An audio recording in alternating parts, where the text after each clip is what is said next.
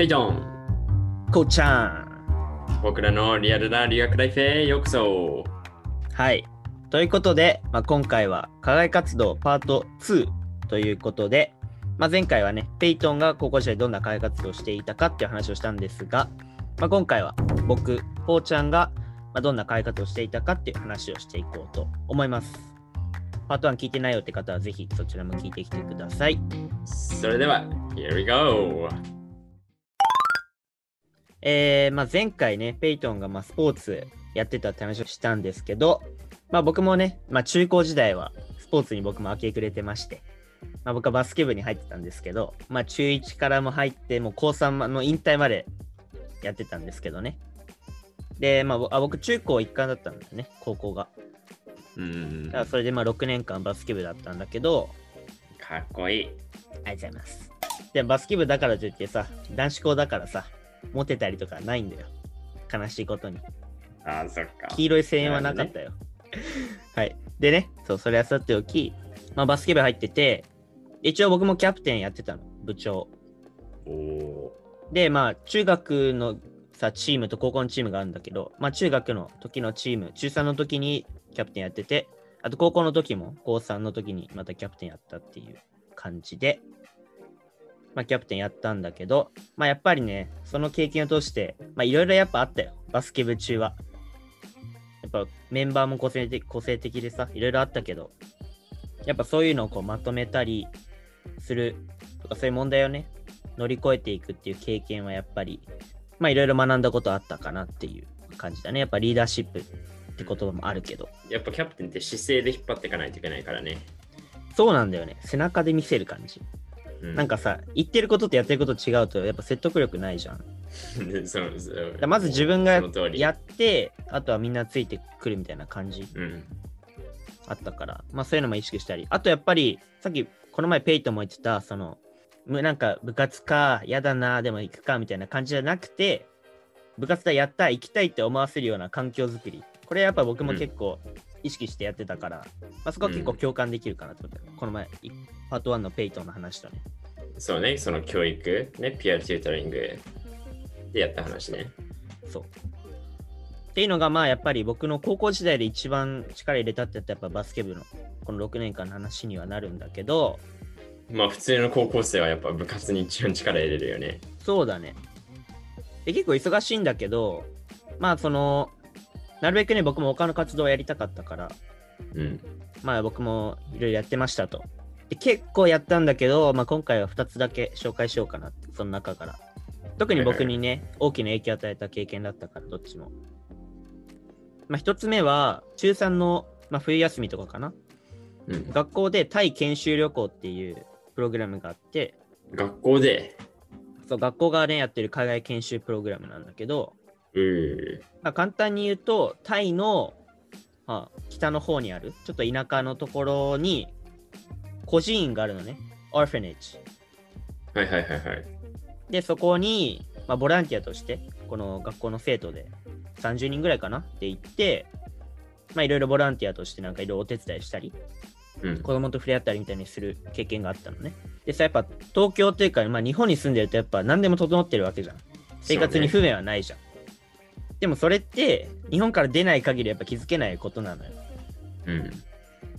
でその中で僕はタイの、まあ、その北の本当に田舎の部分、もう本当にもう汚くてもうシャワーはもうアリだらけでなんか冷たい水しか出なくてみたいなね、うんうんうんうん感じのところに行ったわけよ。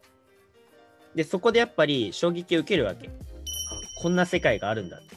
やっぱそこが個人院ってだけもあって、こういろんなね背景を持った子どもたちがいて、それをまた支援してる人たちもいろんな背景があって、そういうのを、まあ、中さんの時ねまだちっちゃいけど多少やっぱ遊び感覚で行ったものの、そこで受けた印象っていうのはやっぱり大きかったの。やっぱりあこういう世界がやっぱ外ってあるんだなって思って、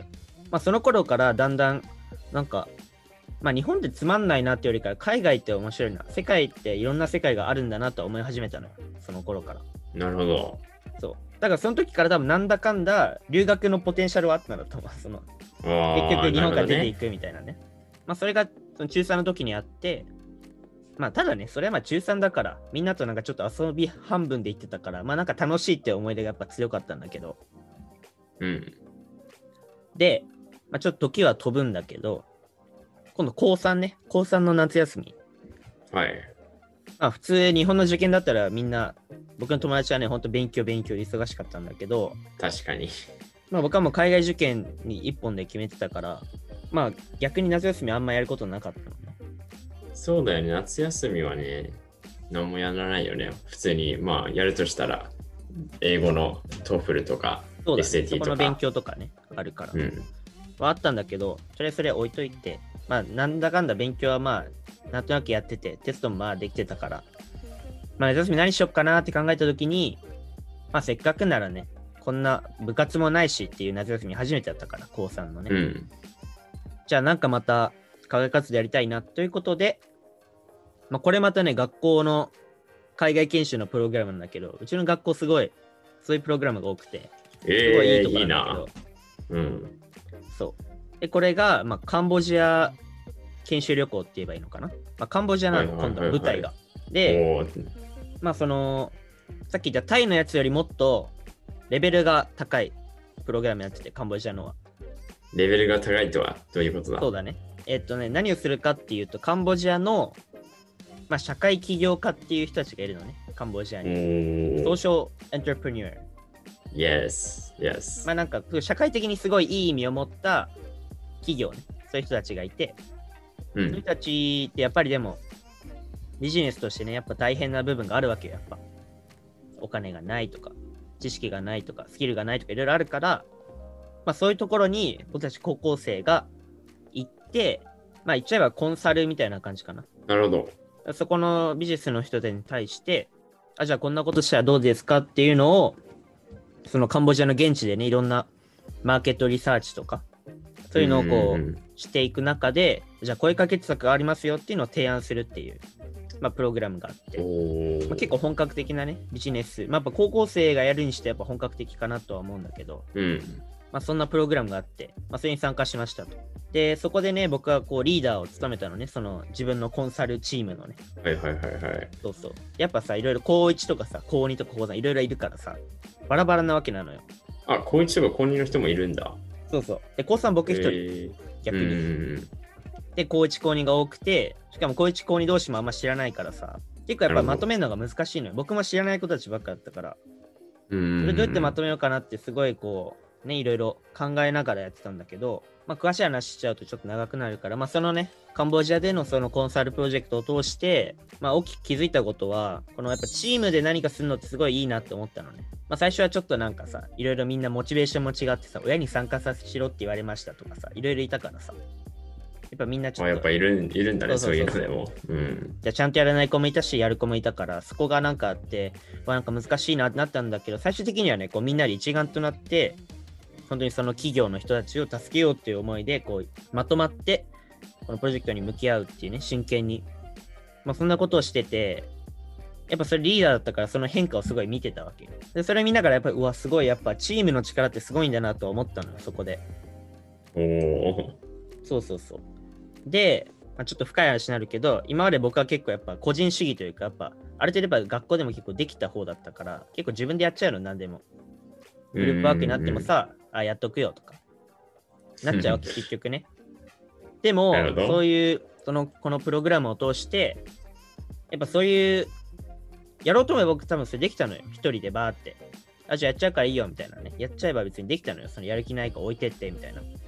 でもそれあえてせずに、うん、こうみんなを引っ張り上げる感じね、下から置いていくんじゃなくて、それをやったことによって多分最終的なそのアウトプット、その最終的な成果としては絶対に自分一人じゃ出せなかったものができたのね。っていうのをこう経験したときにね、こう、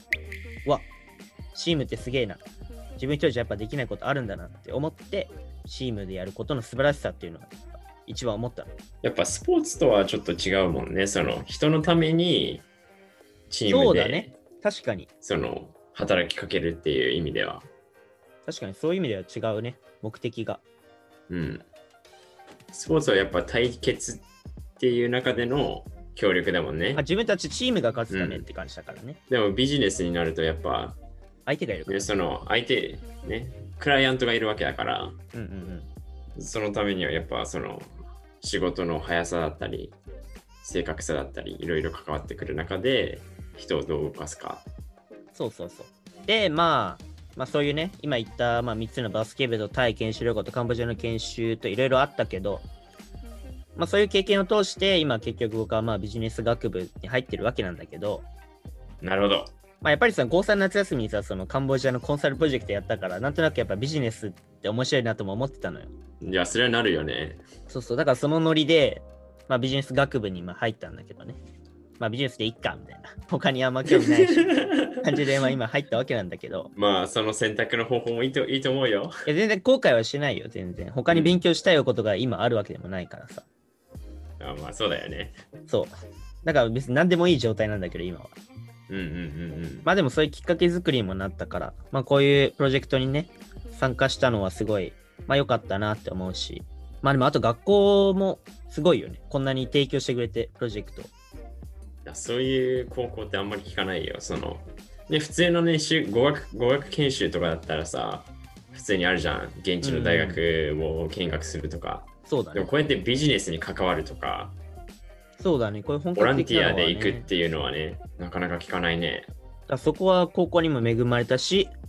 まあ、やっぱりでもね親がねこうお金出してくれて、やっぱ、まあ、ある程度お金がかかるからさ、それに、ね、お金出してくれたり、うん、まあいろいろ感謝するところはあるけど、まあでも結局そういう経験ができて僕の高校時代はすごい満足のいく、まあ自信持ってねひゃくてんって言えるぐらいの高校生活を送れたなって思ってます。いやそれは素晴らしい。はい、ということで今回はろくねんかんバスケ部やってきたこうちゃんがその中さんそしてこうさんの夏休みに海外に飛び出してどういうことをやってたかっていうのを見ていきました。はい、えー、次回はですね、まあ、これを踏まえて特に僕のベースの話になっちゃうけど、まあ、こういう経験をどうやって今度はエッセイに書き写すからね、海外受験の時は、うん、その時にどうやってエッセイに写したのか、どうやって大学にアピールしたのかってところを、テクニカルな部分を、まあ、来週ちょっと説明しようと思うので、ぜひね、まあ、受験とか考えている人はお楽しみに、ぜひ聞いてください。みんな聞いた方がいいよこれは。はい、それではまた次回に続く。